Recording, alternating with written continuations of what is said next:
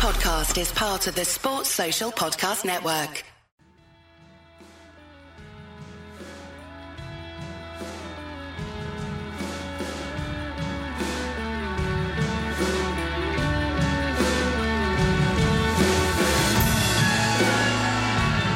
Hello and welcome to episode 19 of the Wisden Cricket Weekly podcast. We might have been enjoying t shirt and flip flop weather all week, but it's been raining sixes in the international game. Sri Lanka completed one of the most unlikely series wins this century. England women won a nail biter in India, and there's been another high profile pre Brexit Kolpak move. I'm Yas Rana, and to discuss all that and much, much more, I'm delighted to be joined by the editor in chief of the Wisden Cricket Monthly magazine, Phil Walker, and Cricbuzz's Hello. English correspondent, Vithushan Ehantharajah. Welcome, welcome. Let's get straight into it. Phil, what's your moment of the week? Uh, it occurred yesterday. It was a day of of uh, absurd batsmanship, wasn't it? Um, obviously, Jos Buttler began it. We can come to him in a moment. Chris Gayle uh, did his best to to eclipse him, and then just as I was settling into my bed last night, um, couldn't quite sleep. I'd watched a rather miserable news night and uh, turned over to to the sports channels and saw that Bangladesh had been inserted right under kind of darkish skies in New Zealand on a green one, a clear green one. And uh, Bolt and Southee were both playing, and Tamim Iqbal was batting. And Tamim Iqbal is is a is a peculiar cricketer, really, um, who English fans have always adored ever since he smashed it at Lords a few years back and then went berserk. Uh, run a ball hundred there, and he was on course for repeating the same thing before lunch at one point. I think he finished up eighty six or eighty seven not out at lunch in the end. But he could have got it before lunch Could had he had more of the strike. Could have got it, but had a half hour or so when he was deprived of the strike in the build up to lunch. Um, they had within 25 minutes of the start of the day, they had a deep point, a deep square leg, and two men straight on the drive. And he was lacing it through those two men at extra cover and mid off, time after time. He hit four boundaries in an over uh, off Southee at one point, three through extra cover, with them having um, kind of buttressed that spot spot anyway. It was an astonishing, pure demonstration of batting, and of course, because he did it in whites, it naturally usurps what you saw happening earlier in the day, uh, and we can touch on that as and when you like. But uh, what I took from from last night, as, as I drifted uh, into into my sleep, was was the work of Tamim.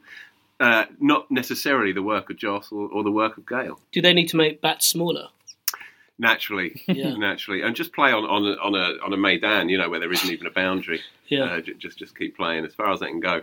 Um, we're probably going to come to you know shortened boundaries and big bats and all of that, but let's not because it's such a churlish way of, of describing it and looking at it. I think you know that's the the issue that we can extract from what we saw yesterday. But let's just luxuriate in, in Yeah, let's enjoy it. in the purity of it. You know? I- It's a, very, it's a very English worry, isn't it? Someone Yeah. tweeted today saying, Ooh. you know, it's Yeah. 26 It's- sixes too many. It's too much fun. yeah.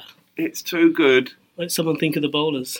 I have a lot of time for your um, cricketing hipster answer that after all of what happened yesterday, you decide to. What do you mean Talk cricketing hipster? Well, because everyone else. a He's a, he's a bohemian, isn't he? everyone else the- was everyone else was watching the um, the England West Indies game And- and, and- probably turned off the TV after Yeah. England to be West fair, he did, he did start this anecdote with, I was watching Newsnight. Yeah, I, I had no idea they were playing a test match, hand on heart. I didn't know.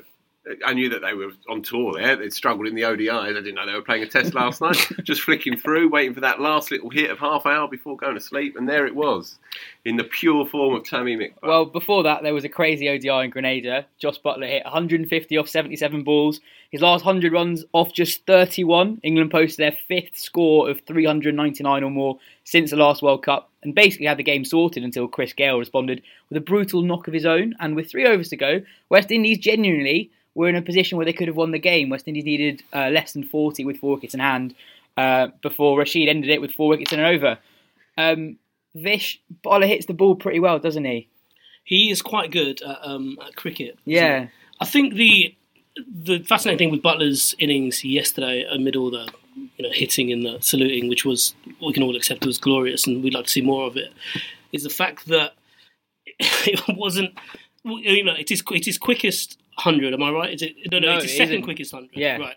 So when Does we now have like four of the top six or seven quickest Well, hundreds? but Well, in this is the this is the fascinating thing. When Buttler scored the quickest ODI 100 in 2014 as it was then. Yeah. He knocked off Kevin Pietersen to down, knocked Kevin Pietersen down to number two.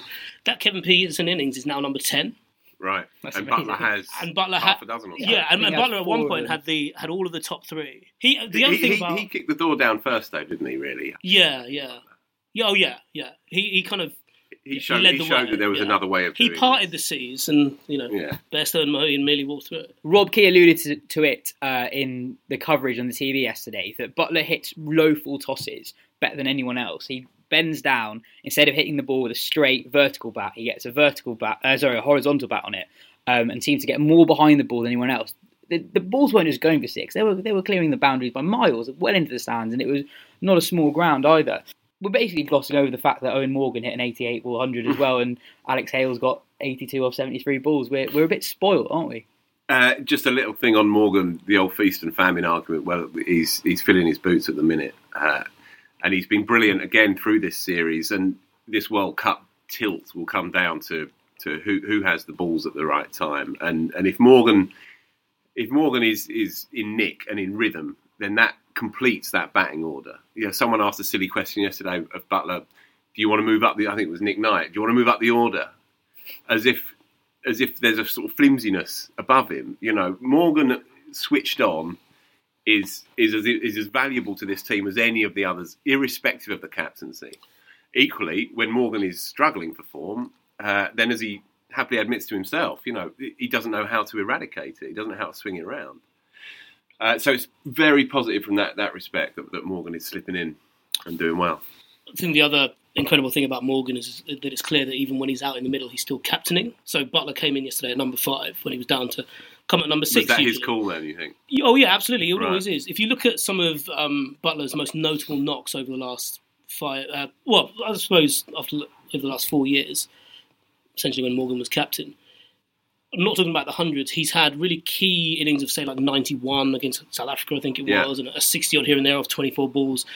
When he's been employed in different positions, whether he's been left to come in at six because they want him in for the last 10, Yeah, or the thing we've actually got quite a good platform here. Why don't we send you up at four? yeah, yeah. And Morgan yesterday did that from the middle. Now it might have been a case that he wanted a left and right hand combination after Just shows how clear-minded he is, though. exactly, but he obviously would have gone into the middle and left some advice back in the changing room and say, Yeah. you know, if Root goes out, then send in Buttler. If I'm out, send in Stokes. And everything just seems to work so seamlessly around him, and I, that's not a coincidence. You just mentioned Rashid as well, who clinched it for England. Um, Rashid in the first game when Gayle was going berserk, one of the best mini spells of one-day bowling I've seen in a long time. Um, he had the he had the guts to throw in the googly, but was landing it perfectly, just on that line, slightly outside the left-hander's leg stump, but it was ragging across Gayle, and Gayle was becalmed. And then he got rid of Gayle, and then he got rid of one or two others as well. I think he ended up kind of three for seventy in nine overs, you know, which is by today's reckoning pretty good figures. Uh, and last night he was he completed the set. He's had a brilliant mini tournament, I think, having had a pretty miserable chastening first Test match, which may end up being his last Test match. Whisper it, but the way that that game was finished off highlighted what England have been crying out for for for centuries in their ODI side, which they now have. You know, they have a bowler who can who can change the direction of an innings. Um, and there was just two little moments in that. I, Rashid famously has struggled for acceptance in, in in in various England setups over the years. When the third wicket in that four wicket over fell, he didn't even flinch. He just clapped his hands, strolled over to the man. I think it was Hales at deep mid wicket. Strolled over there, shook his hand. He was he was the boss of his scene, and you don't often see that with with, with Rashid. And then at the end, when the fourth one fell, another brilliant googly to get rid of the left-handed number eleven, which would have defeated many better players. He just stood there mid pitch, and Morgan picked him up, and as if to kind of salute, you know, the, the the main man, the main man in his team. It's implausible to have imagined Adil Rashid ever getting to that kind of stage of self-regard as much as anything else, but it's all building up very nicely for this side, I think, and and it's it's a it's a joy that never never ceases to see Adil Rashid performing in an England kit. It was great to see what he did last night. It was yeah, interesting that you picked up on the performance of a bowler. I thought Mark Wood was also really important as well. yeah, well, he's played Um, his way in, right? Yeah, I mean, four top order wickets and those two wickets in one over when West Indies were what 200 for, for two, 200 for three after 30 overs. That, they were equally as important as Rashid.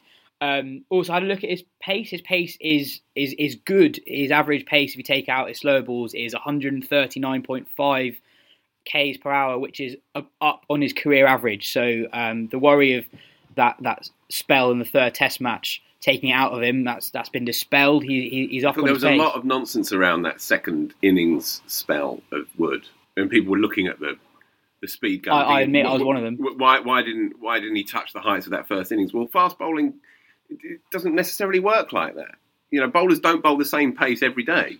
But I think I think the point I was making was that Wood is so much less effective if he is slower. Sure. And if he Sure. is that bowler, that's not a slight on him and bowlers who Sure. bowl at that, then he's not as effective. Sure, but he Also- bowling, he's bowling 95 Yeah. mile an hour Yeah. in that in that first spell. But also with Wood, there is previous. You know, you look those those numbers mean something more than, than Yeah. just being the Yeah. 87, 88 miles an hour. You, we have we've Yeah. witnessed that in, ineffectual Mark Wood. What he's done now is he's you know I, I'd say the three of us sitting here are all paid up members of the Mark Wood fan club. There's no one And- out there with a heart and a Mm. soul who isn't. well, absolutely. But so when we often get into these arguments, as you do about when you try and champion Mark Wood, we now have something to back it up. Hmm. Yeah. We didn't a couple We were talking ago. about it the other night when Yeah. I was at a press junket last year and he ran away from me because every time I interviewed him, he used to get injured just as the article dropped.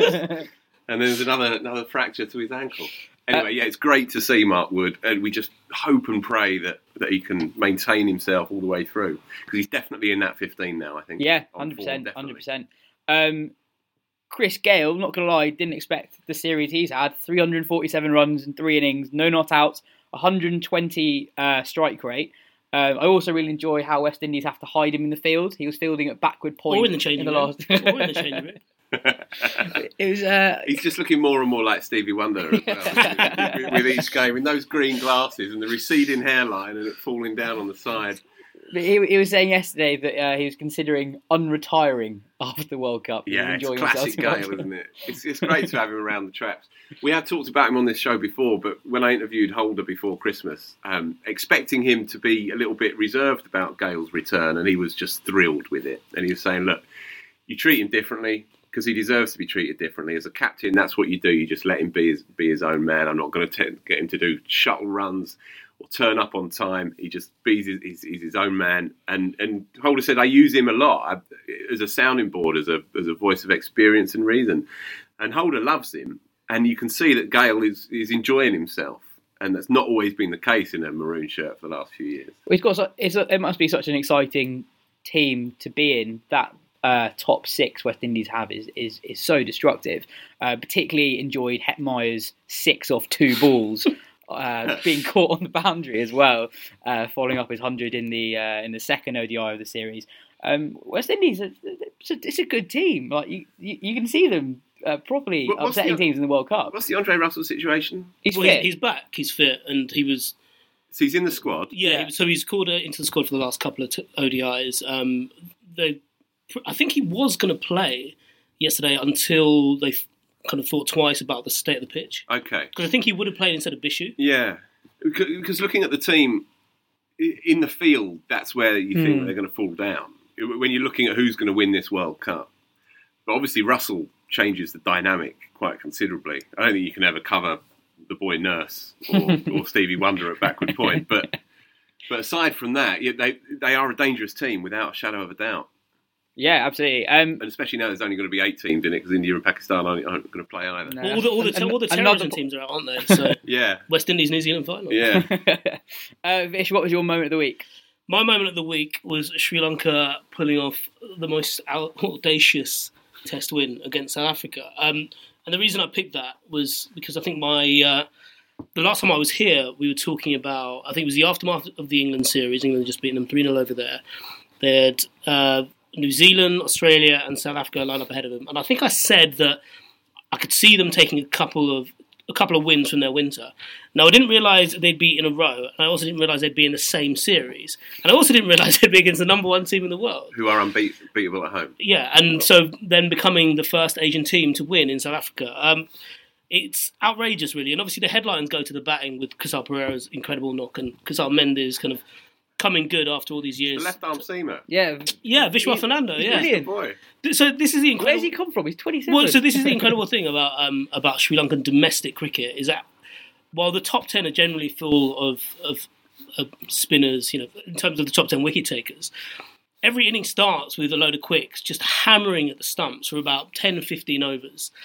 Which is why you get them coming into the international cricket and bowling such immaculate lines. Well, Vishwa Fernando was on about off stump every single ball, but it's also why you get them breaking down after a day in the dirt because they just they're just not used to it. They're not used they're used to being, I suppose, have, having this workload of bowling pushed on them, and suddenly you get them in conditions that are favourable to fast bowling, and they're just nailing it. They were, I mean, Amla made it look like a club player, wasn't he? It was absolutely incredible, and yeah. Praise to the batsmen, and Sri Lanka have needed batsmen who can stick around for a while. And bear in mind, they did do this without um, without Chandimal or um, Matthews, Matthews. Uh, but yeah, it was incredible to see. Uh, but the bowling for me, that they get the plaudits. Uh, in fairness, as well, last time you were in the pod, you actually said Sri Lanka's bowling attack uh, for the first time is arguably better than their spin attack. And after the Australia series, I thought, hmm, was this just trying to make a point that no one else had made? But actually, fair, fair play to you. Um, Lakmal, you know, he's obviously very good, and Rajitha bowled well as well.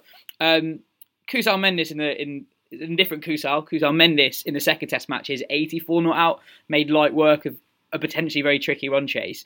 Um, he, he he shows you these glimpse glimpses that he is sensational. This kid could be world class, um, but we don't see them that often. This is another another time where he's proven it. Steve Rixon, the Sri Lankan fielding coach, said um, this kid is only 24 years of old, years of age. He needs a lot of mentoring, but you don't want to take any individuality away from him. The kid has got something special in him. As time goes on, we will see him expand. He is still in the infant stage and has got some self doubt, but the reality is he is class. People will see greater things from him as time goes on. The, the more we see of him, the more we are going to say, wow. Um, in, in, in his infant stage of his career, he was also the third most experienced player in that Sri Lankan 11, which is a, a lot of pressure to put on somebody who is still working out his game at test level. Do you know what his background is? So he was basically this. People were talking about him playing for Sri Lanka when he was a school kid. Yeah. They were they would always talk about there's this kid coming through that when we sort out everything beyond kind of Sankar and Jayawardene, he can slot into number four. They were already talking about that when he was 16, 17, because it's not so much the domestic first class system; it's a school system that feed a lot of these players into into the Sri Lanka national team direct. And he got his chance quite early, and he did fairly well. You know, he, he had all the things that a kid has that makes you, I suppose, impose a bit, well, bestow a bit of trust onto them. You know, he's got good technique, he looks good on the drive, looks quite reliable against a short ball, but just hasn't really put together the scores. And there was that there was an issue I think a few years ago when they thought about maybe actually no the start of um, start of 2018, middle of 2017. They opened with him, didn't they? Yeah, they didn't really know what to do with them. They didn't have an opener per se. They still don't really beyond Karunaratne. Yeah. And they kind of thought about dropping him, but there was really no one else to come in. So he's had the issue of well, he's had opportunities, but then he's also had the issue of when he's been out of form, he's not been able to go away and work it out. He's had to do it on the in, in front of the eyes It's also everyone. a timing issue as well. Um, if he'd emerged three or four years earlier, then he'd have walked into a middle order with those two monsters in there, and he could have just hidden behind them at number five. yeah, yeah. Uh, he gave an interview to to to All Out Cricket, the old magazine I used to work for, and it was tellingly done through an interpreter. And he said, "One day I'll be the best batsman in the world," but it was a kind of hesitating answer, Chinese whispered through an interpreter over Skype. Um, and I remember kind of thinking after that interview how sweet it was that he he tried, how sweet it was that he'd gone through the process of organising this thing, and how naive it was to be a 21 year old and to make that kind of statement. But I imagine that's what he was living with because when Sangakkara and Jayawardene are in their late 30s, and then you have this promised protege kid come through. Uh, he is kind of living with that sort of mental expectation, I suppose, and it's little wonder that he, he kind of he's he's had great moments and disastrous moments and sustained bad moments, and he's had to he pulled himself out of the firing line, didn't he, for a few months? You know, he, he was kind of resting, but sort of psychologically having to rest. And Rixon references it there about self doubt. We had a disastrous Asia Cup when he was dropped from the ODI side. This is why it was watching that on a Saturday morning and seeing him bring that home and in a big, big moment for, for his country's cricket and for him to be the main man. I know that the lad at three, whose name escapes me, you had never seen play before, he was also playing well. But it was Mendis's kind of coming out party, wasn't it? Really, that's what it looked like. Yeah, he, yeah. He, would nailed a big result in a big series against the run of play, uh, and looked like this player that that might end up seeing it through. And and as you say, 24 years old. You know, you have to hope. There's a lot of good ones around, actually. You know, Babar Azam breaks my heart. Het Hetmyer breaks my heart. There's a, there's a, you know, Shai Hope as well, glorious to watch. England have got one or two as well. Um, it is it is a good time for, for young young batsmen. Renshaw for Australia as well. Yeah, Should have been indeed. Um, I mean, linked to that series, uh, Duanne Olivier has potentially played his Oh, last Test match in a very long time. He's joined Yorkshire on a three-year Kolpak deal.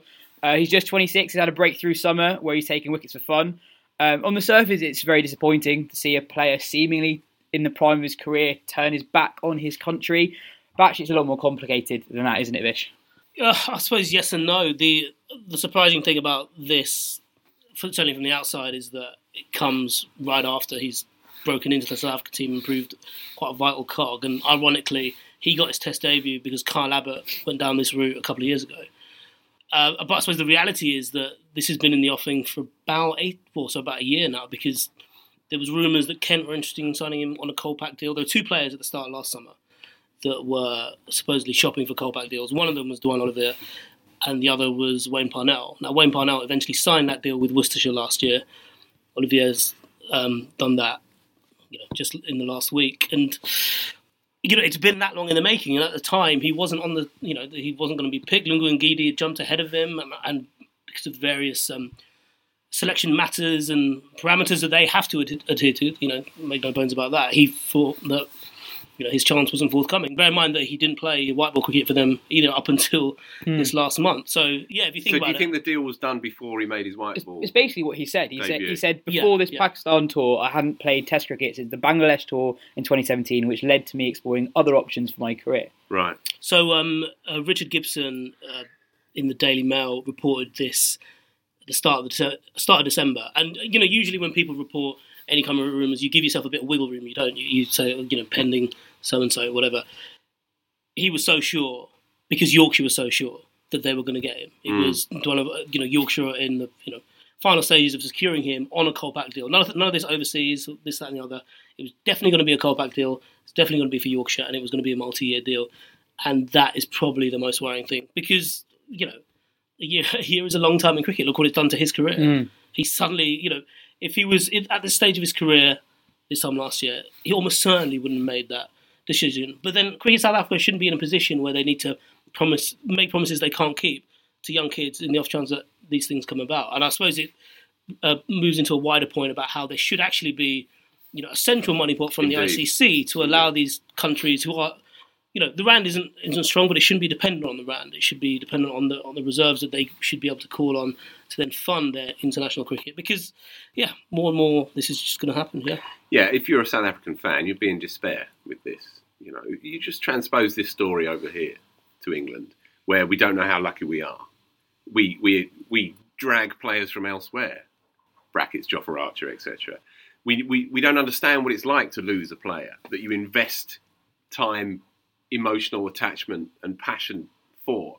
We don't understand what it would be like, but if you're a South African cricket fan and you're watching that and you see a player emerge and wear that kit and then play for less than a year or a year and a bit, and then I know it's complicated, I get that, but but the, the fans are going to be feeling absolutely distraught by this because it's another one, and and the question has to be when when will it stop? If it if it ever will stop, and and know, thankfully he's got an IPL contract, so he might not be quite so concerned, but but how much time and emotional investment can you throw at, at, at these lads when when you don't know if they're going to be playing in five minutes five minutes time? You know, and and, and my heart does go out for, for for South African cricket fans. You know, it must be a very difficult thing, almost like in a holding pattern. You know, Mm. not sure I- which way to, to move. I don't blame Olivier at all. Like, I don't know. There's, there's no, there's no. It's it's not about the individual. Yeah. It's, It's not, not- It's not really about the individual. You know, in an ideal world, you'd like them all to to devote their time to the badge. You know, in an ideal world, but but we, we live in far from ideal times. It's not really about the individual. It's about trying to protect against this happening regularly. And and and Vish, you know, has obviously hit the nail on the head there that there needs to be a central money pot, better disseminated across the game, to protect um, those those countries that are obviously uh, economically inferior to the big beasts. Mm. Not Well- as not an easy one to solve. I think the the the other issue here is that um, Olivier and uh, and Abbott are the high profile examples, but but actually it's the Steven Van Zyls, the Colin Ackermans, David Visas of this um, of this particular issue that have a knock on effect in South Africa because then you get a South, Africa, South African domestic system where you're taking out the experienced players or the players who might push you know those in possession in, in the national team. It was only a couple of years ago, maybe a bit longer than that, when Steven Van Zyl was being touted as the Ian Bell of South Africa. You know, Colin Ackerman signed his Kolpak deal when he was being talked of by, sele- by South African selectors to open to for the England tour. That is going to be the biggest drain for me. If you know some someone thinks actually, you know what, fifty thousand to play fifty thousand pounds a year to play Division Two cricket, I'll, I'll take that. Blessing Muzarabani um, from Zimbabwe, 22 year old quick, has just signed a deal with with Northants. Now, Northants need to kind of scrimp and save wherever, wherever the hell they can. And so they're getting a, a not a finished bowler, but someone who's going to be a lot better than anything they can call on right now for that amount of money. You know, I was, I was going to say they have no shame, but uh, kind of why should they? Because they're you know they're being made to sing for their supper. But yeah, In- in it's a an issue that has to be addressed one way. In amongst all of this, doff your cap to South African cricket culture. You know, they keep just churning out talents, one after the other. And we gobble them up over here because we've got a bit more money in our pocket, shamefully. Uh, But the conveyor belt never stops. Yeah, there's a serious production line of Yeah. fast bowlers at the moment. It's amazing. We'll find out in two years' time when they're leading our attack. yeah, indeed. Um, elsewhere, there was an amazing win for England women today. Uh, they had already lost the series against India after going down 2 0 after the first two ODIs, but they managed a two wicket win early today. Uh, India were restricted to 205 off their 50 overs, with Catherine Brunt taking a fifer. England's chase started badly. They were 40 for 4, then 49 for 5 before runs from Heather Knight. Danni Wyatt and Georgia Really? Elwiss took them home. Um, that was, to my surprise, Danni Wyatt's first ODI 50, which is amazing considering uh, the year she had last year in T20s with those two um, two headline hundreds. Yeah, she bat six in the in the ODI side. Seven Um, today. Was it seven Yeah. today? Maybe maybe they see her as the finisher. Maybe. Um, But, but it to wasn't me, it one of those innings. It was uh, Yeah. quite restrained, actually. Yeah. the- yeah, given the situation. That was the most impressive thing about it, as you Mm. say. After a 200s last year, T20 hundreds, you, I mean, lazily, I suppose you wonder, do they have that kind of innings in them? And evidently, she does. She's always been a bit of a weird player in that regard because she used to be an all-rounder. She used to bowl. Well, she doesn't bowl at all now, but she Mm. used to before. And there was a period where she did neither. So I think there's a three or four games, maybe about five years ago, in a row where she didn't bat and didn't bowl because obviously the best time to bat in, in women's ODI cricket back then certainly was at the top of the order. Still is now, to be fair. And she's just an incredible fielder, so therefore was worth her place. And now they've, you know, part of Robbo's thinking, I suppose, has been trying to make use of what they have, and Wyatt's really the, the, the greatest example of that. Tammy as well, I suppose, and Winfield certainly at the start of his tenure as openers who had appalling Mm. international records who've suddenly become Jets just like that. Tammy in particular. Yeah. Um, and, and Wyatt now is, um, I suppose, is, is leading that charge. Yeah. Yeah, uh, really good win there. Um, elsewhere, Glenn Maxwell yesterday, he he was having fun as well. He pretty much beat India on his own. He's hit 113 off 55 balls as, in, as Australia chased down India's 190. Uh, he's got a bat higher than seven in ODI cricket. He, he's Australia's Buttler, isn't he? Uh, I, I have to say, it's slightly passed me by the the, the Maxwellisation of, of cricket Twitter. Um, uh, so I, I'm nowhere near qualified enough to, to pontificate on this one, sitting next to the queen of Twitter, Vithushan Ehantharajah. So I think I think you can take over on this one, Vish. Um, I guess the straightforward question: Why is he why is he overlooked uh, consistently in the Test side? And Well, ODI Uh, side. What, and, he should be batting higher than why seven. do they demur with him in the ODI side? What's going on? I don't know. If you, if you look at Australia and the way they've played ODI cricket since winning that last World Cup, they've actually been quite outdated. You know, England turned them over in um, in Australia, and then they turned over their third eleven in England last summer. And kind of since then, they haven't seemed to learn any lessons. They've they've persisting with Khawaja at the top of the order, which is fine, but he he doesn't seem to translate his T20 form into ODI cricket. He seems to just rely more on how he goes about things in Tests. Does he still is- wear his, his buttons all the way up to Oh yeah, top? no, no, he does. So, so I mean, all the more reason to keep it. Yeah, In sure. the side, yeah.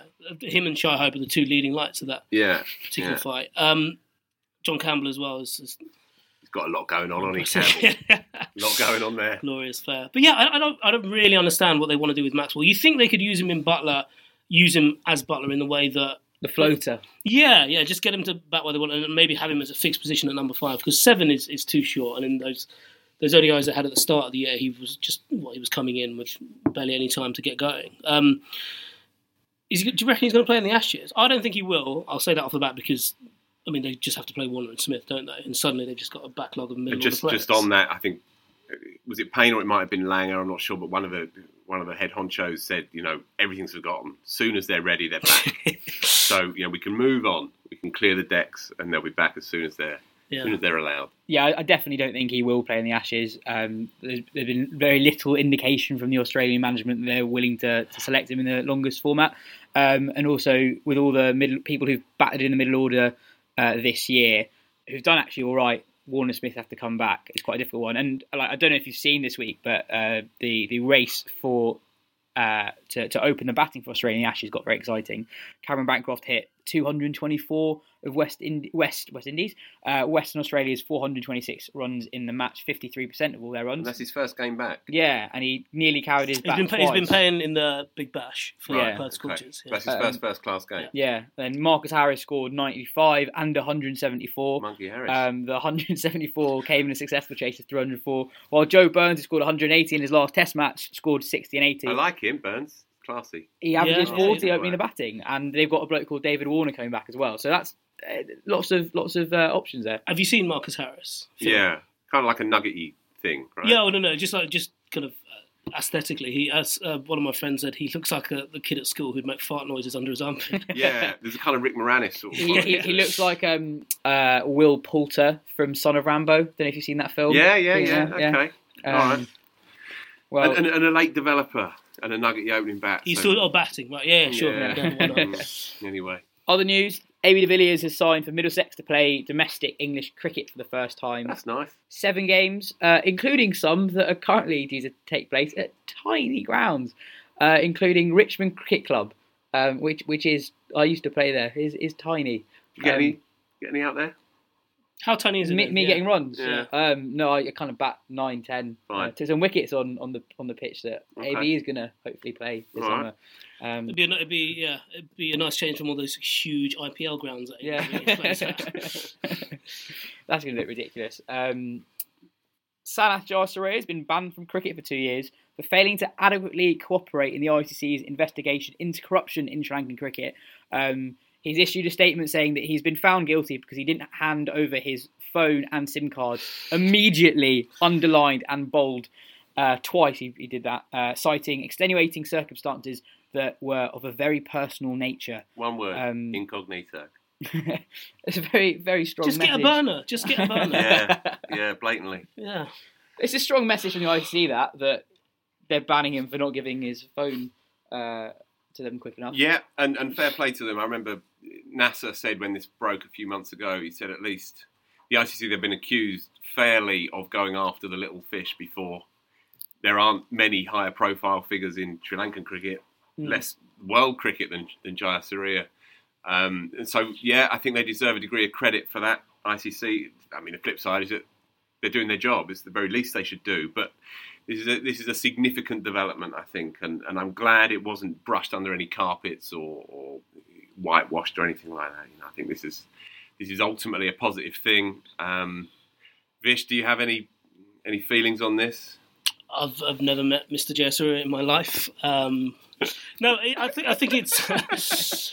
I, th- I think it's uh, You'd sell him a burner, wouldn't you? yeah yeah I think I would yeah. Um, the one thing about the ICC, as you say, is yeah they've been accused of, of going for the little fish, the courtsiders, and things like that, and you know uh, uh, chucking people out of grounds for making bets on their phone and, and making a, yeah, having a big song and dance about it. I think one of the most interesting things they did recently, I think it was during the Sri Lanka tour, was when they had that amnesty. Yeah, But they said, you know anyone with information, if you've been contacted and haven't reported it, an amnesty for a couple of months, three months, I think it was. Come and, and, and tell us because I suppose that's the that's the way you fight it. You don't have people fearing for a secondary threat. You you make them think that actually this is a, well. You make sure it's a safe place for them to come and, and divulge that kind of information. Yeah. Because that's the only way this thing gets squashed. Mm. hmm Yeah, certainly a strong message. Um, sh- should we end with Afghanistan? Shall we? Yeah. Yeah, I let- watched this one. Really? Yeah, I did. Okay, right. What do you mean, really? Um, I did uh, watch some cricket, Okay, you know. yeah, you, Sort of you, having you, sound, you, sound, night. you, we, we watched loads this week. Um, so Hazratullah Zazai, uh, Say that again. Hazratullah Zazai, Yeah. um, yeah. he hit. You might you might uh, have heard the name before. He is the guy who hit six sixes in the, in an over in the Afghanistan Premier League last year. Ah. Um, he hit 162 not out in a T20 international against Ireland, an innings that contained 16 sixes. equaling, That's a lot. Equaling. Come on. Anyone? Graham Napier, 2008. Oh yeah. Oh, yeah. Hit 16 at Chelmsford. I don't think anyone Chris else. Adams' face was was a joy during that I game. think, oh, and Gayle hit 16 in the game. In fact, no, Gayle hit 17. I think that's that's the record in that 175 for Bangalore. Yeah, uh, I watched it. It was great. Uh, and then I watched the second game as well. And, and That was the second game. All right, the third Okay. game. All right. But, And, and, but no, but hang on. Let's talk about the second game. That's that was the highest score. Afghanistan got 278 from their 20 over. That's the highest score in all 2020 cricket ever. Um, and I mean, Zaza in six months has hit six sixes in over and 162 in a 20 over game. One to watch for the World Cup, you presume. Yeah, definitely a real pure, pure player. Uh, as is Mo Nabi as well, who, who dominated the, the third game. Um, he's he's a, he's a diamond cricketer. Yeah. Um, I think we'll be seeing quite a lot of him as well in county cricket as well down the line. Oh, he signed for Kent today. Yeah, indeed. Uh, For, I think for the, pretty much the whole the whole of the the blast and all of that. So so Afghanistan's story is moving from romantic to, to, to real now, you know, and you're seeing the emergence of, of proper cricketers who have, who have come through due to, you know, funding and infrastructures in place and so on. And, uh, and, and anybody who, who kind of s- still looks at it sweetly, slightly patronisingly, what a wonderful story it is. Well, it's, it's a lot more than that now. You're just seeing quality cricketers come through quite regularly.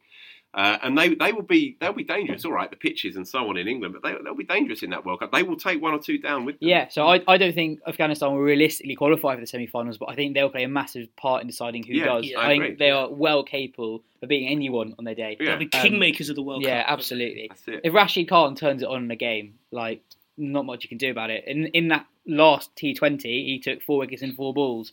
Um, and I looked at the stats here. So Rashid Khan averages seven point two in T20Is against Ireland and three point four six. 3.46 when Afghanistan win the toss. So, Paul Stirling, if you're listening, Yazviz. win the toss. win the toss, Paul. Um, The other fascinating thing about Afghanistan is their, um, I, I suppose, their graduation from under 19 level. They, Mm. They're so Mm. good at turning over players from under 19 to, to um, I suppose, the first 11. Usman Ghani, who batted alongside um, your man there, whose name I'm not going to attempt, so I forget it momentarily. Um, he was the kind of under 19 dream kid. He was um, part of their 2015 World Cup as well. And I think in um, in a video series that we both starred in, Phil, up, all, night, up all night with AOC. Yes. He was my um, he was my outside bet for Afghanistan's top bat, and he didn't. And he play a didn't play, did he? He didn't play a game. So, yeah, um, that's right. that video is still on YouTube. Th- There are a few. Don't direct pe- don't direct anyone to it. They're all they're all gone. they're all um they're all dead. Oh, those were the days. I mean, Phil, Phil, bef- uh, late last year, you spent a whole day just rewatching those videos, Yeah, I laughing to yourself with headphones on. And they have not aged one day. uh, well, Vish, thank you very much for coming on. Thank you for having me. Phil, thank you very much for coming on. It's a pleasure, Squire. If you're listening for the first time, subscribe, tell your friends,